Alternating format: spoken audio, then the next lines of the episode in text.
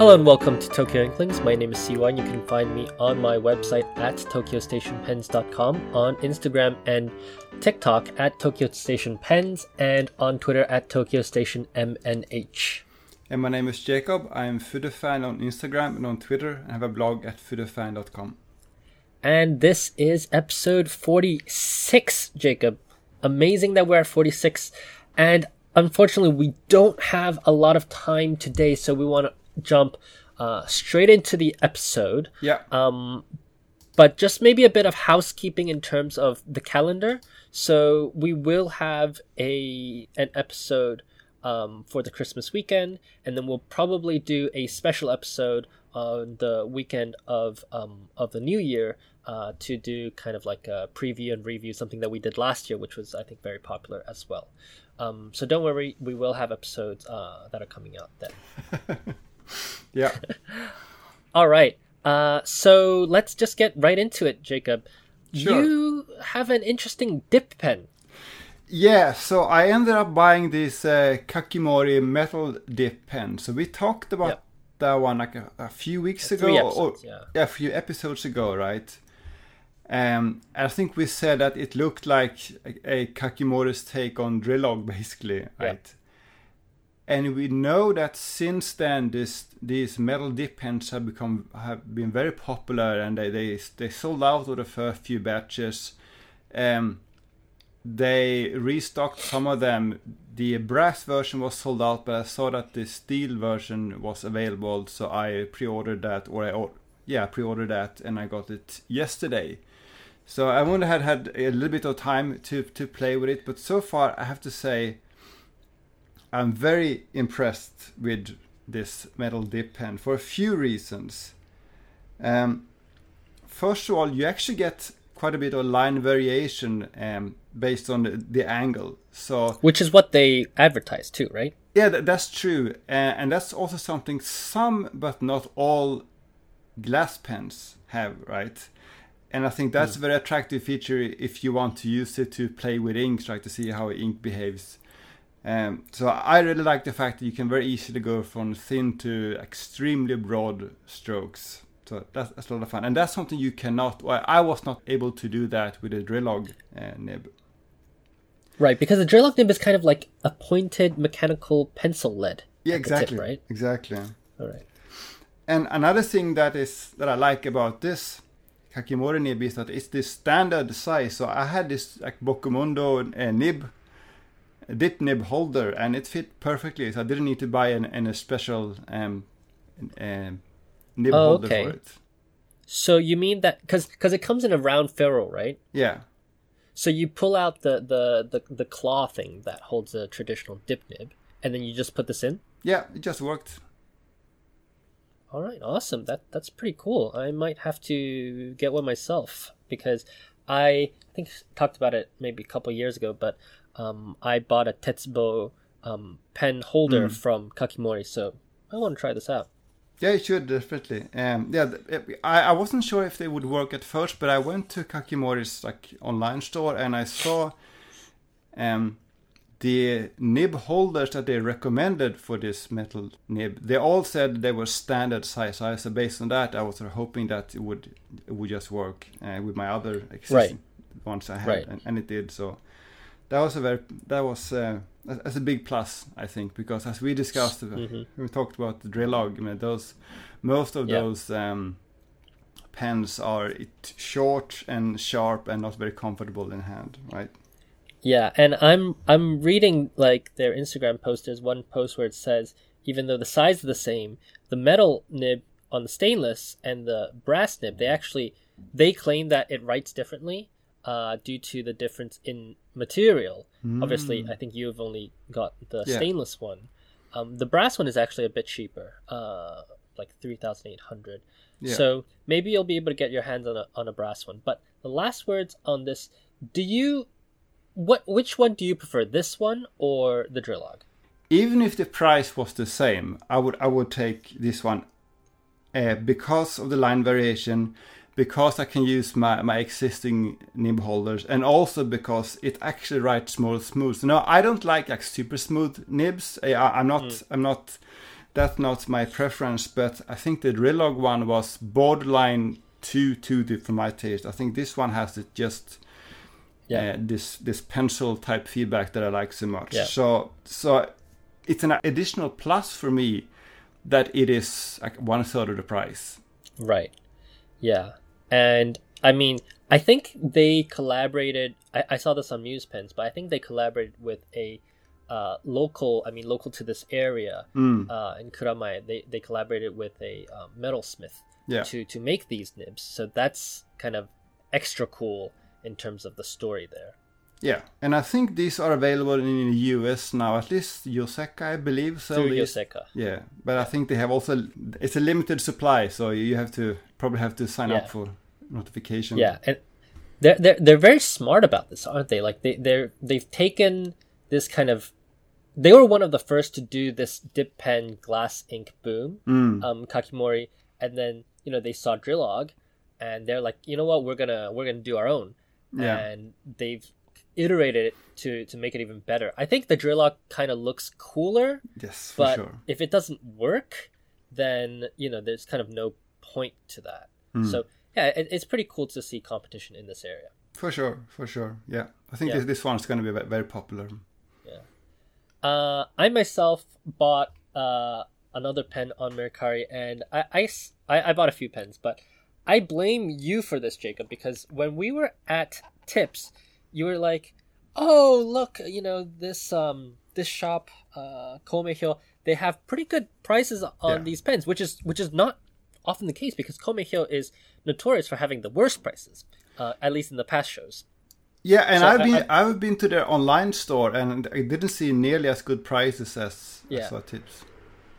So, so I bought that um, Burgundy uh, Solitaire, Right. and then last uh, last time we talked about me buying the uh, the black Solitaire, which is the um, regular silver color, and then I had to go on Bloody Mercari, and I saw you know like three hours ago was posted this full body, full body barley corn uh, Mont Blanc Solitaire, and I'm like. Uh, and we saw the Vermeil one actually at Tips. It was like, uh, what was it like a thousand hundred dollars, which is which is actually not bad for that pen. Mm. Um, and if you consider how Sailor is going, it's actually not bad at all. But I bought this off uh, off Mercari, and obviously, you know, as usual, we, we've talked about this time and time again. They just have the worst photos, so you don't really know what you're looking at. Um, you know, as evidenced by my hole in a finial last time. Um, so so I knew that it was it was barleycorn. Um, I knew that this was a good pen, about like eight hundred dollars. Uh, and they they had pictures of the nib, which seemed to be kind of wide. But I was like, okay, you know, like I don't know what size this is because Mont Blanc doesn't have size markings on their nibs. I'm like, okay, I, I will I will take the risk. I'll buy it. And the great thing about being in Japan is that you don't actually have to worry about buying stuff from places like Mercari or Yahoo Auctions most of the time because most of the time they don't sell counterfeit goods. Right.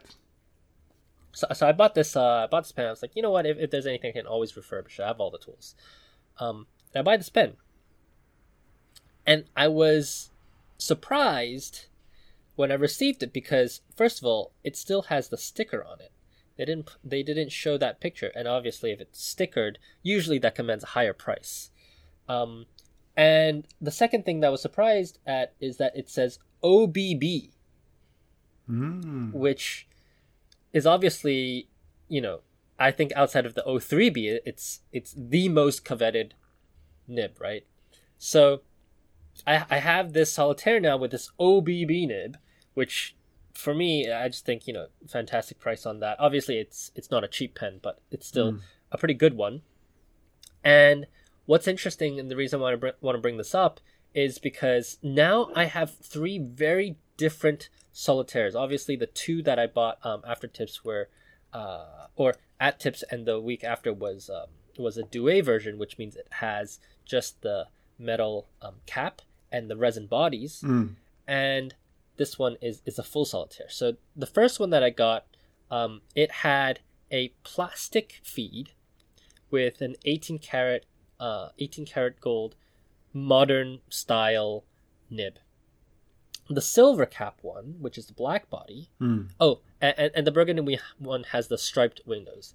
The the black body one has the solid gray window, so it's not the stripes. It's it's just the window, kind of like Pelikan does, and it has a split ebonite feed and a 14 karat old vintage style 14k Mont Blanc nib monotone. And then this barley corn one has the you know just the window, the split ebonite feed, and it has the new version of the nib, so it's an 18 karat gold bicolor. So the reason why I think this is so interesting is because these pens are all the same shape, which suggests to me that all three of these pens were probably made in um, around the same years, so probably like maybe three years apart max, and they all had transitionary parts. So this is what's so dangerous about buying Mont Blanc pens. Now I, I just want to find all the different variations of these. But uh, going back to what you said about there not being a risk of buying from uh, one risk you do have, and this is not really specific to Mercari, of course, is that when you buy these older pens, sometimes some of the parts have been swapped for one reason or another, right? So it might not right. be all from the same original pen. Right, and, and, then you really have to know your stuff if you really kind of strive for the originality. Mm. Um, fortunately for me, I'm the guy that goes and does the swapping, so it's not a, a super big problem um, for me. I don't really care about the originality for that. But this one is is actually not vermeil. The other two are um, are sterling silver. This one I believe is gold plated brass, which uh, doesn't have the 925 marking, but still incredibly beautiful. And I do feel very very lucky to have been able to snag this one. Nice, yeah. I thought it was the Pilot uh, 748 when I saw your photo. Yeah, and, and that pen isn't cheaper than uh, than the price that I got it at Mercari, right? Like that pen is like eight hundred dollars too. Yeah, easily, yeah, for sure. Yeah, and and that's not um that's also discontinued, right? Yeah, yeah, I think that was decades ago. Yeah. Yeah, yeah. All right, so so that's on the personal front.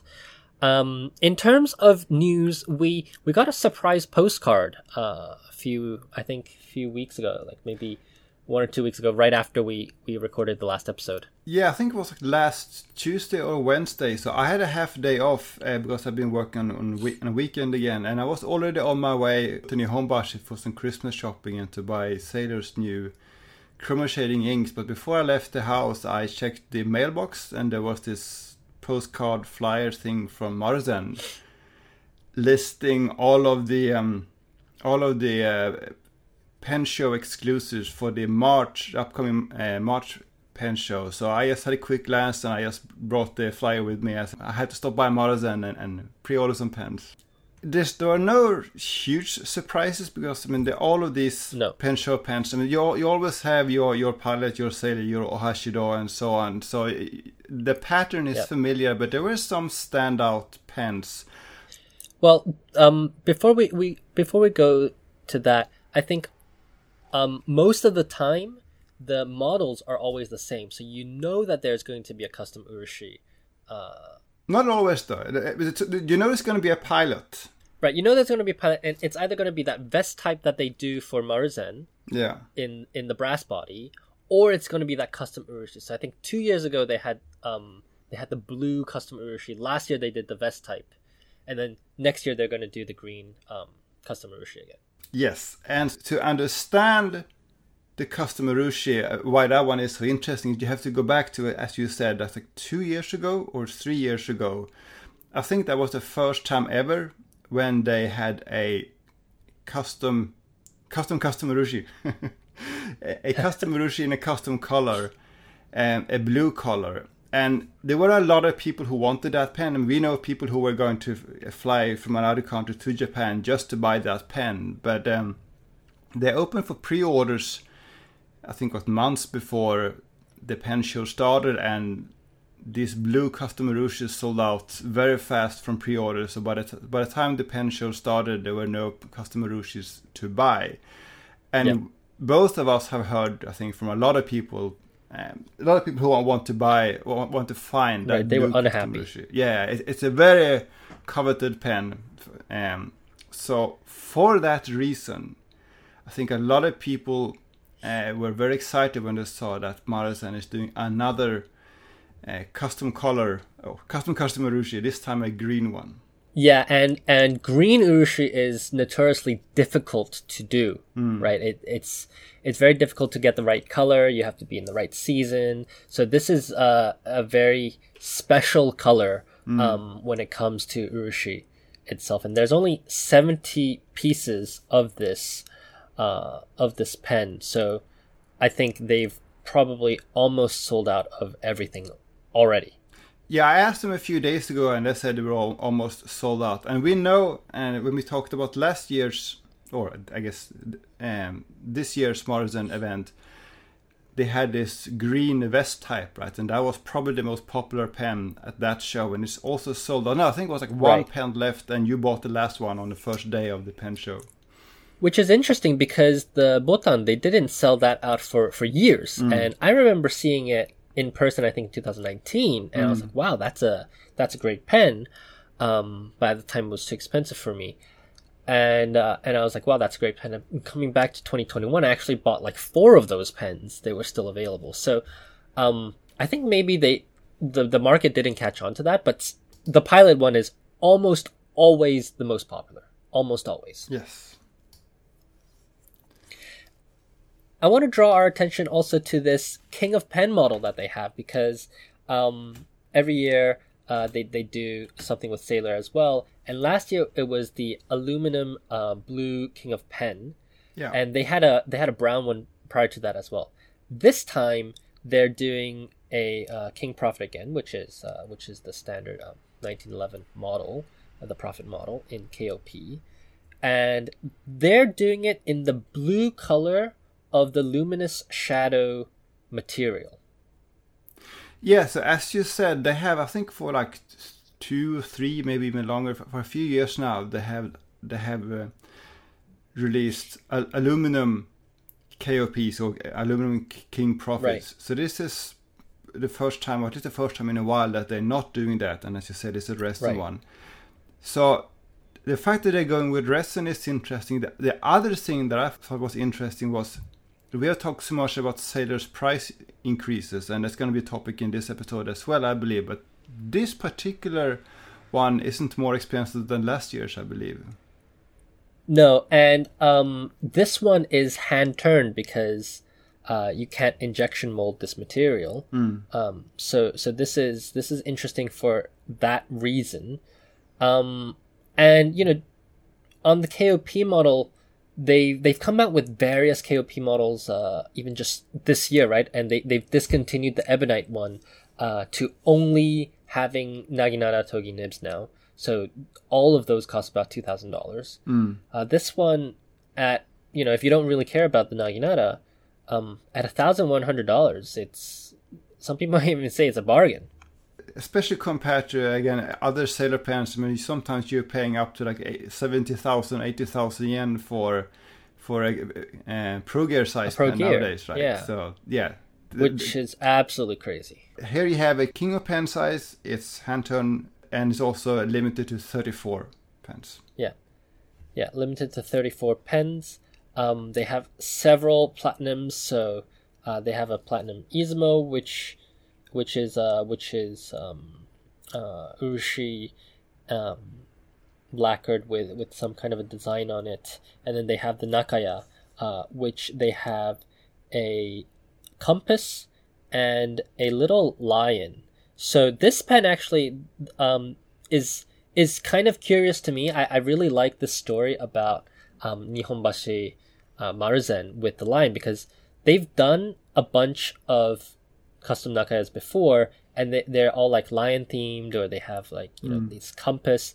And even the shishikura release in i believe it was uh i think it was late september right they had a compass on it. So um one of the the reasons why is if you go to nihonbashi the the actual bridge which i personally believe is one of the most distinctive bridges in in all of Japan, and it's very very unfortunate that they built a highway on it. It's also, I believe, the very definition of like the center point of Japan, right? And th- um, if you go to the this bridge, uh, and you won't see it from from afar, but you have to actually walk on the bridge because there's this highway on there.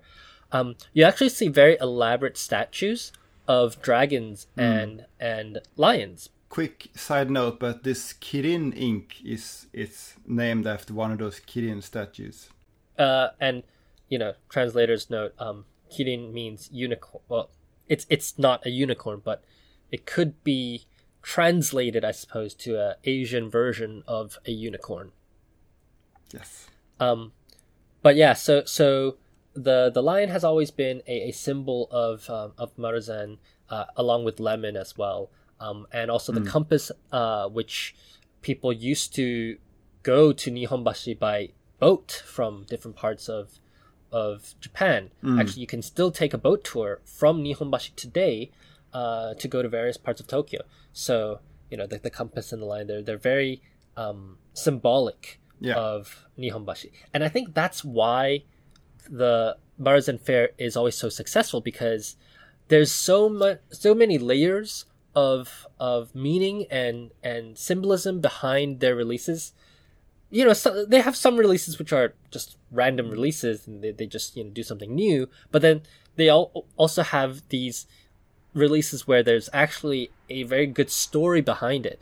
And i think this nakaya really represents that Yeah, there's usually some kind of Nihonbashi theme, eh, as you said. It's been there many times, but some of those there are better and worse versions of that. And I think the next pen in the list is a bit of a stretch. It's it's a blue eboya, and the the color is meant to represent like the sky over Nihonbashi, which seems a little bit, you know, scrambling to to, to find some Nihonbashi association here. Yeah, the sky is blue everywhere. It's called The Bridge and the Sky. Yeah. And is it just one version, but it's capped and uncapped? I think so, but this feels like deja vu to me because I feel like I've seen this color before. Yeah, yeah, definitely. But, you know, they have a Nebuya pen, and, you know, I can't believe I'm saying this, but at this price, it almost seems cheap. You know, 5- uh, 520 eight dollars when you compare that to the sailors. The only problem I have with this one is it doesn't sort of scream Nihonbashi exclusive the same way as some of the others. I feel like I can just go no. to Asakusa and and and buy an, an Eboy It's going to look almost exactly the same as this one. Well, you probably could talk to Endo-san and, and yeah, get this pen. Exactly. Um, and then Ohashido, we talked about Ohashido a bit last time, but uh, we mentioned I think, quite a few episodes ago that Ohashido's designs are getting wilder and wilder. And this time, there's no image, but just by the text, I understand that they're using, uh, they're using Raden technique, um, and they're using like a candle wax kind of technique Yeah. um, on on the pen, which I think we saw last year as well. And Sailor tried to do this for their Wabi Sabi King of Pen. I think we, we we discussed that. Kind of looks like a, a burnt sausage. Um, I'm very curious what this is going to look like in the final version. This is also supposed to be a sky themed Hmm. Raden pen. It, it says on the text, uh, this is supposed to represent kind of like the Milky Way uh, in the sky. And they're going to limit this to 10 pieces. Yeah, and we talked. I mean, we had, there was this Maruzen Autumn event just a few months ago, right? And we talked about this very expensive, kind of weird, like vuvuzela-like Ohashido pens that they sold at that event. I think they have there were three per color, or maybe even three in total. And we said that like 120,000 yen seems very expensive, but this one is even more expensive at 132,000 yen but going back to what you said about his you know weird designs um the the owner mr uehara he told us or he told alice i think that his customers are asking for more and more like weird designs and that's why he's doing this Yeah. Um, and then we have the ever so popular Shishikura model, uh, which again does not have an image. It says coming soon. And this is going to be a Nihonbashi exclusive model. Uh, and it says that it's going to have uh, glitter, which is very distinctive of uh, Miss Shikura. Uh, it's going to be translu- It's translucent. It's not transparent. It's translucent. Yeah. Uh, and it says there will be parts that have translucency and and chunky, uh, or it doesn't say chunky, but it says it has glitter. So, are we assuming that only the cap is translucent this time as well? Because the last few releases have been like that. That I'm not sure about, but I asked Maruzen's staff a few days ago, and what they did tell me was that it the, the it's a brown pen. Yes, and it's going to be themed after an owl. Yeah. And owls are also representative of uh, Nihonbashi, uh, Maruzen. Um, I think the the logo of Maruzen is an owl. Yeah, So- you're right. I think that's isn't that like Junkudo's logo? But yeah, yeah, I, I've seen the Yeah. owl logo. I know what you mean. Yeah, and they'll have um, it won't have music nibs, but it will have zoom nibs, and I want to talk about this because I think I mean I benefit a lot from from Sailor's exclusives. A lot of people ask me to buy these for them, um, and you know I I, I benefit from from from this. But let's talk about the pricing of this. This model has increased in price by 20% over the last year. But that's is that really that different from other sailor pens? I'm not sure.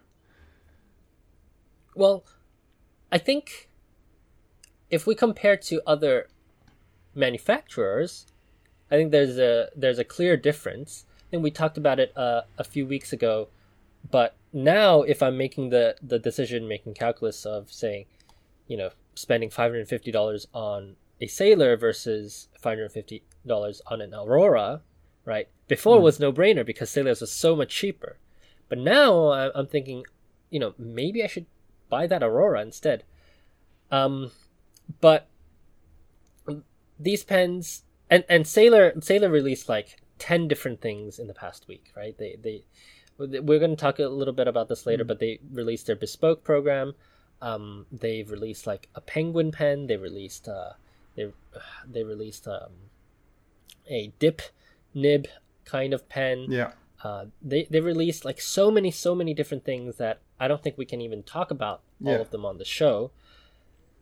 And they're increasing all their prices, and we've been saying this for for for a while now. When is Sailor going to price themselves out of the market? Well, so as a consumer, I I agree that I mean I, I don't like how, how the prices are going up. But if I look at Sailor's earnings and the most recent one, like they're, so Sailor's stationary sales are up by like thirteen percent year over year. So whatever they're doing is actually working because they're profitable now. So as a consumer, I don't like what I'm seeing, but whatever they're doing, it seems to be working for them right now. Well, here's my my my qualm with them, right? I'm okay for limited editions to be this price. Actually, I'm I think it's fine if you want to have a limited edition of six hundred dollars. That that's up to you. It's numbered, whatever.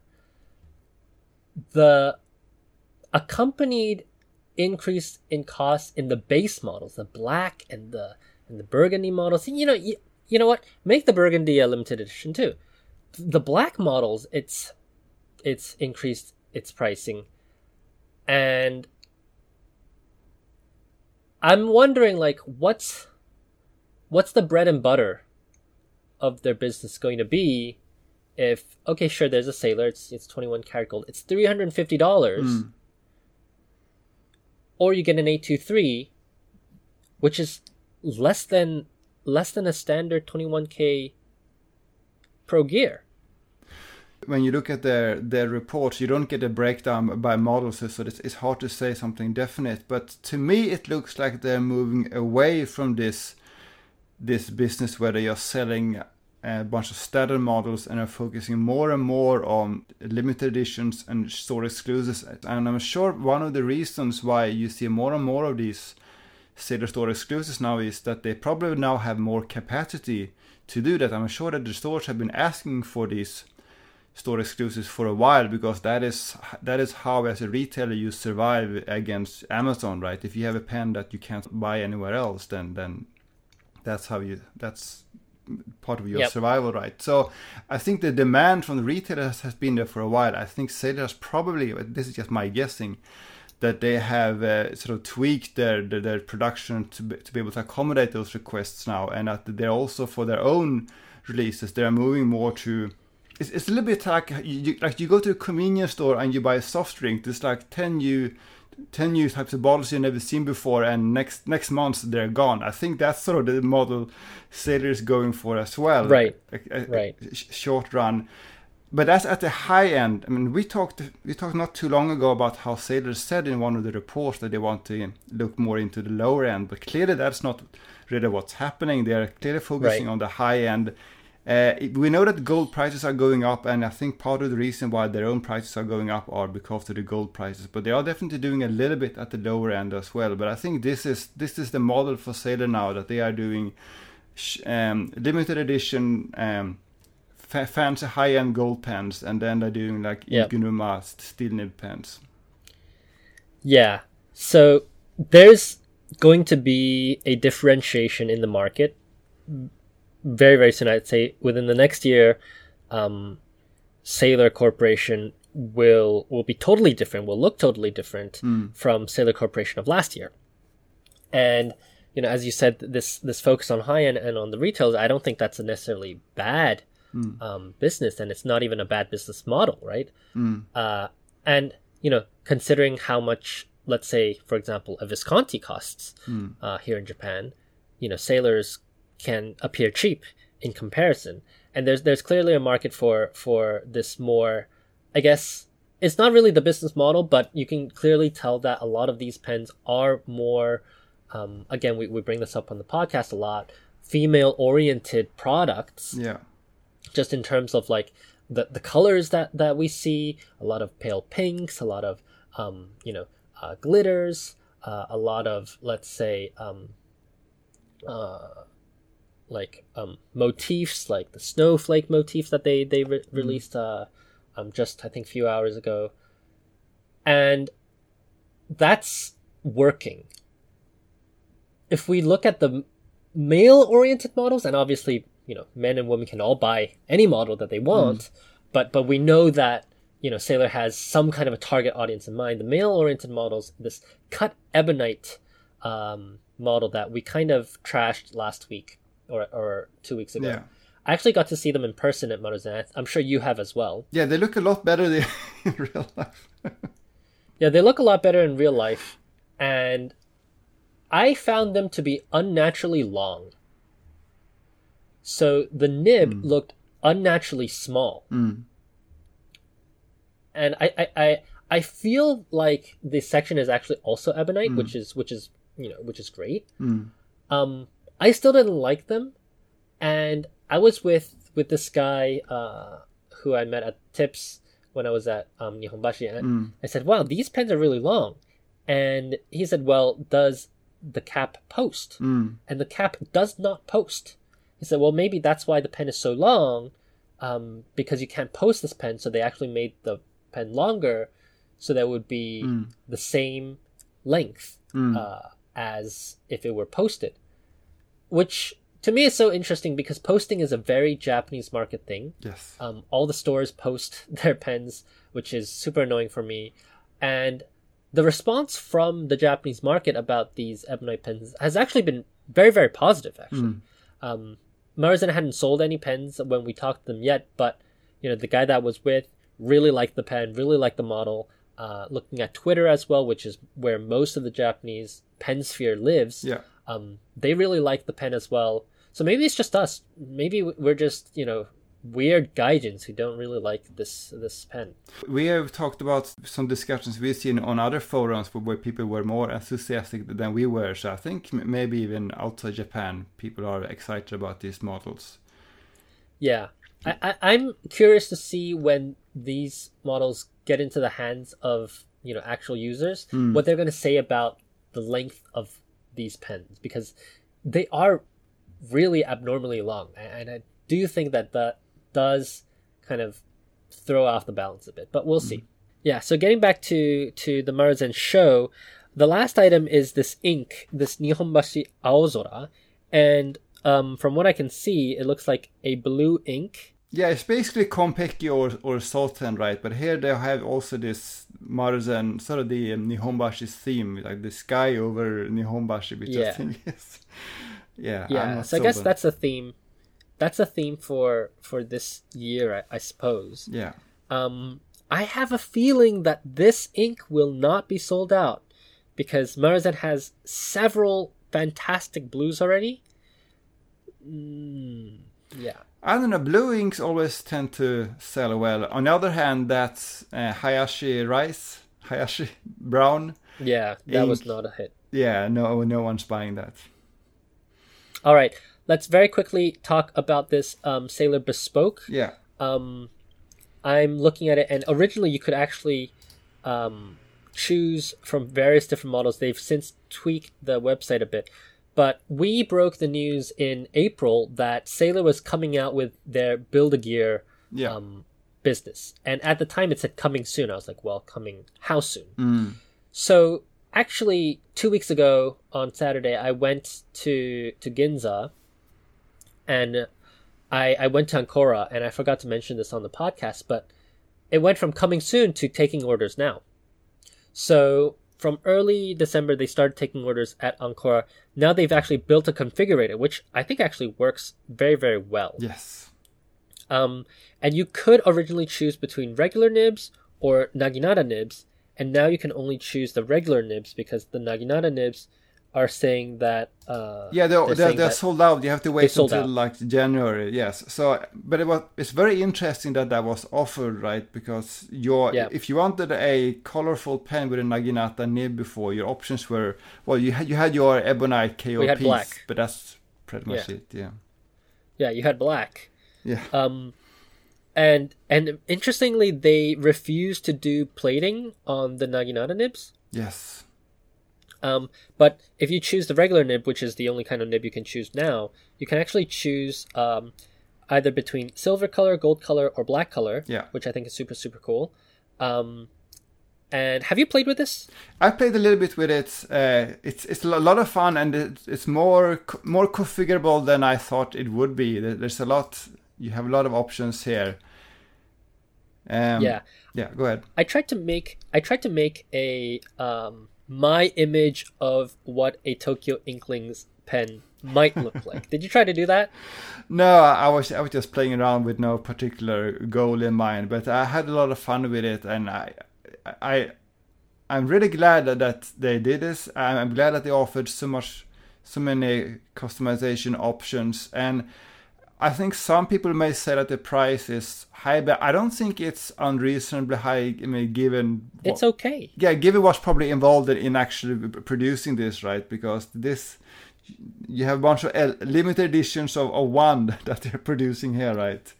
Yeah. Um, And so, um, several things to note here. First of all, the the finial will be the new finial um, of the new logo, mm.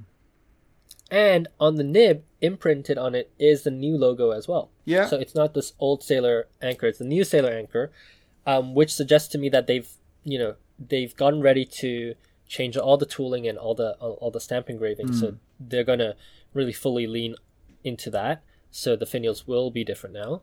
Um, and we talked a little bit about this uh, this um, luminous shadow material, this acrylic material. Mm. They're going to offer those materials in a limited number, five different colors, in um, in the next year. That that's very cool. Yeah. Yeah, and so I just want to maybe speculate about the the colors a bit because we already saw the luminous shadows, and as far as I recall, there were only four colors. Yeah, maybe it was four, four or five. I can't remember. Yeah. There was blue, there was red, there was gray. Yeah, actually there's only three. And then maybe I think there's going to be green. Mm. and so I'm very curious to see what the last uh, color will be. I definitely see gray in their in their pictures, which I think is very very cool. But yeah, it's it's going to be it's going to be very interesting. I wish they had more color options. The navy is just kind of too dark, and then this clear cyan blue is too blue for me. But Hmm. I, I think it's cool that they're doing this. I, I really really appreciate. it. This will raise the bar for store exclusives and limited editions. Right? You can't just do this, you know, Wancher Honey Hunt style. You know, let's take an existing blue Yeah. pen and a purple pen, and then you, you swap some parts and then call it a new limited edition, right?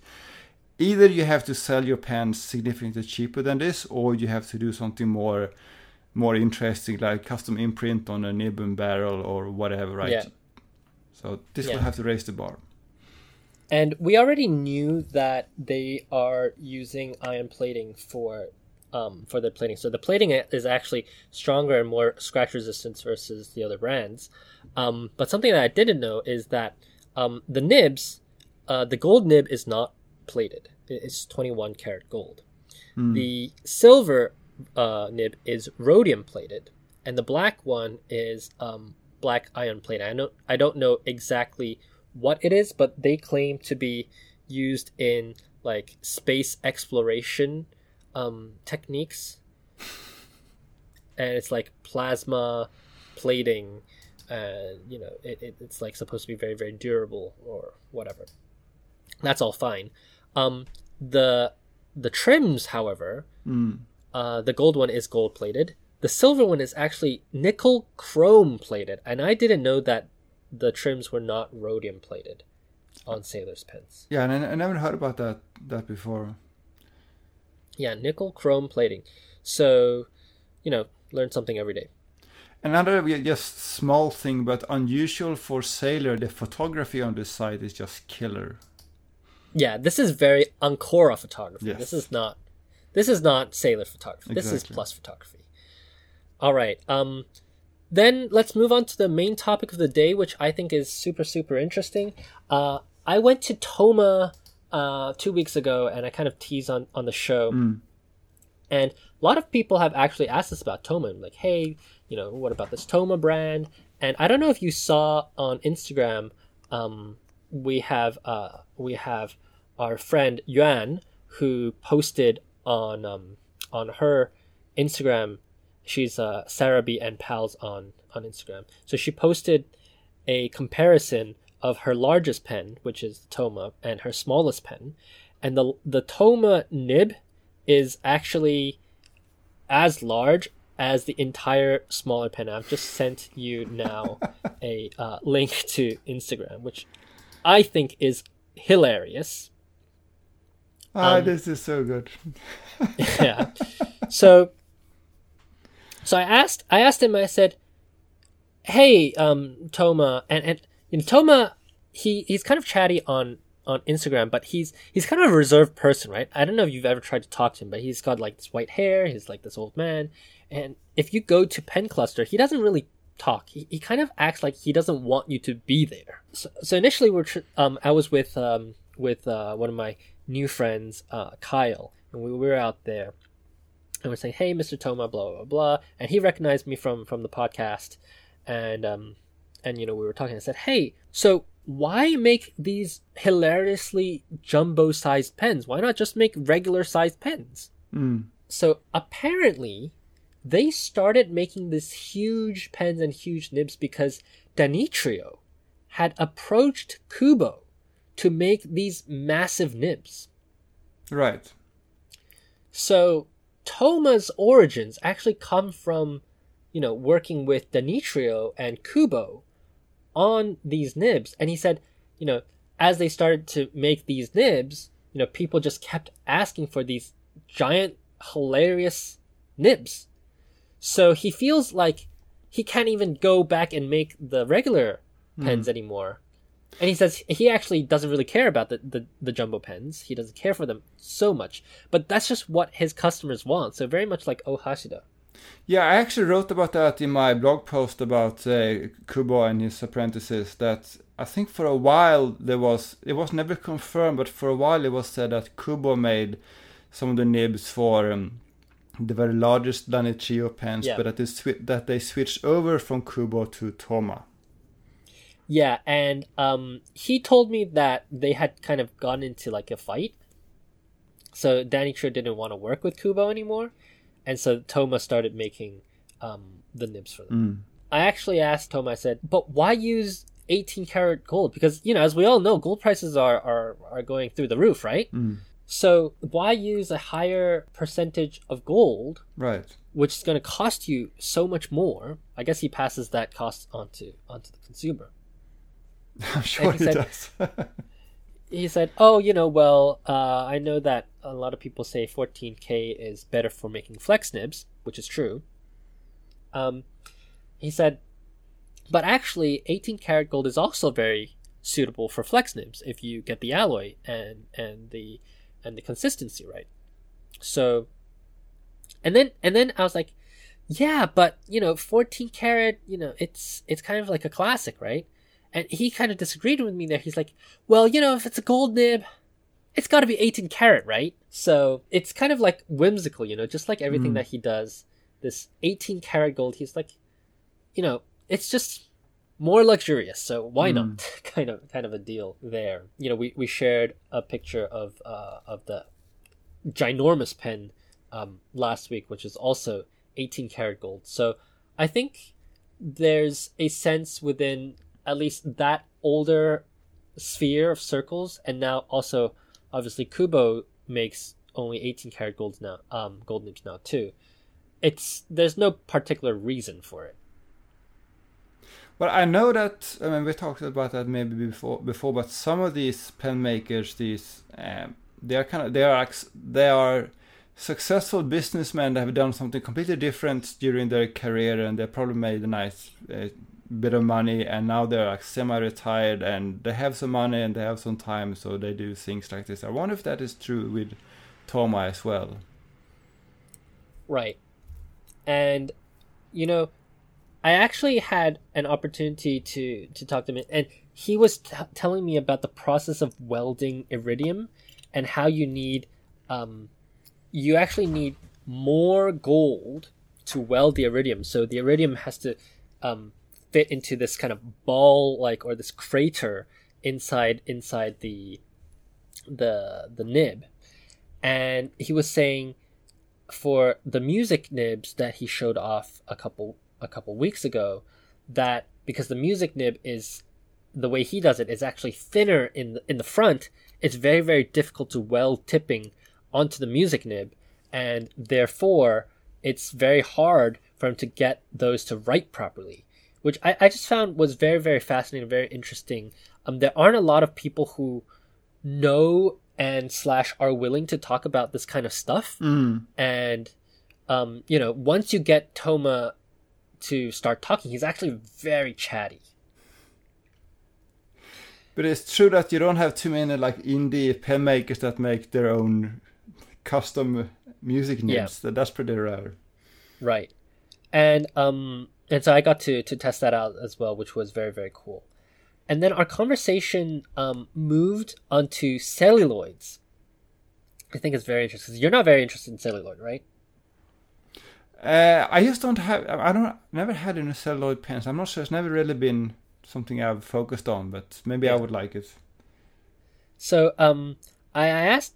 Well, we were ta- just talking about celluloid in general, and um, and he showed us this OMAS, which used to be a royal blue pen, and uh, because it's suffering from celluloid rot, so now it's a royal purple pen with all the parts falling off, which is uh, just terrible. We were talking about you know um, how celluloid degrades because I don't think he uses celluloid in any of his pens. It's almost always acetate or ebonite and um and he was saying that you know celluloid has all these these problems. They're kind of doomed to fail um with the exception of sheet celluloid. Because he says how for example uh, i'm not sure if you know this but uh, Sheaffer in the past and also Pelikan when they used celluloid what they did is they had the sheet and then they rolled them into tubes. And because the tubes are hollow in the middle it's easier for the celluloid to off gas and therefore um, it reduces the instability of the celluloid. So he, he told me that he actually has like some Arco material as well. I said, well, why don't you just turn them into pen finials or something like that? And um, and he was saying, well, because they're in block form, he's not actually sure how stable these celluloids are, which I, I just thought was very interesting. So I asked him, you know, but Japanese like celluloid manufacturers, they exist, right? They, they, um, Kyoto Celluloid is one of them, for example, and we know that Platinum has a line of celluloid pens. And he told me, he said, "Are those really celluloid pens?" Oh, that's in- interesting. yeah, he says that most of the celluloid that is out on the market is actually acetate, Mm. and he told me that there's only one real um, manufacturer of celluloid in Japan, and he actually made an inquiry uh, to this manufacturer. And um, the reason why he's not using this is because of all the safety regulations, because celluloid is very, very flammable. Mm. So you have to buy um, at least 10 kilos of celluloid for them to do business with you. It comes in like this single block, and you have to have a bunch of permits to store that much celluloid. And Oh, he just like thinks that you know it, it's too much of a hassle to to go and get those um get those per, uh, permits because it is actually very very dangerous um because of the off gassing and then you know one day you may just have a boom explosion. So um so that's what he, he told me. And um and then we we started talking about ebonite and urushi. And this i think you will be very interested by um and i i made an offhand comment saying uh, you know, if you want to do Urushi, I guess it really does have to be on an ebonite pen, right? And he said no. He said the most stable material to do Urushi on is wood, Okay. uh, wh- which is fair. You know, he, he says that you know wood it, it's it's it's not going to you know just randomly fall apart, and importantly, it doesn't off gas. And ebonite pens, if you you know take off the cap and you smell the section, it has a very strong ebonite smell, right? That's the smell of the material off gassing. Yeah, yeah, yeah. he says that Pilot had a lot of problems with their urushi because when they uh, put the urushi on, after a while, they would get these little bubbles. And that is the effect of the off gassing reacting with the urushi. Oh, that's very inter- interesting. I mean, we, I mean, we have seen urushi pens with bubbles. Uh, Yeah, on a lot of nakayas, uh, and specific colors too, right? Yeah, Like, yeah. Not all the colors, but specific colors.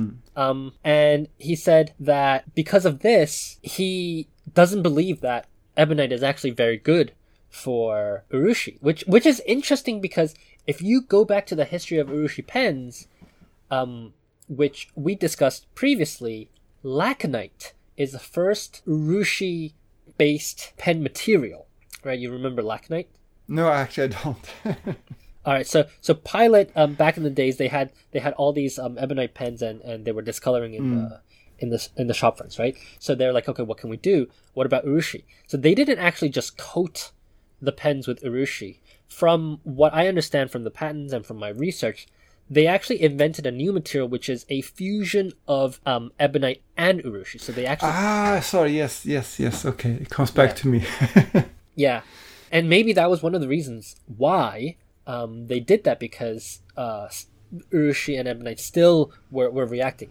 And very, very interestingly, he said that black Ebonite off gases easier than colored Ebonite. So if he says you have to do Urushi on Ebonite, you should do it on colored Ebonite instead. That's quite interesting. Yeah, um, I always thought that like modern pens that are urushi over ebonite are more for nostalgic reasons than anything else, and that back in the day maybe ebonite was more accessible than the kind of resins they use nowadays. Yeah.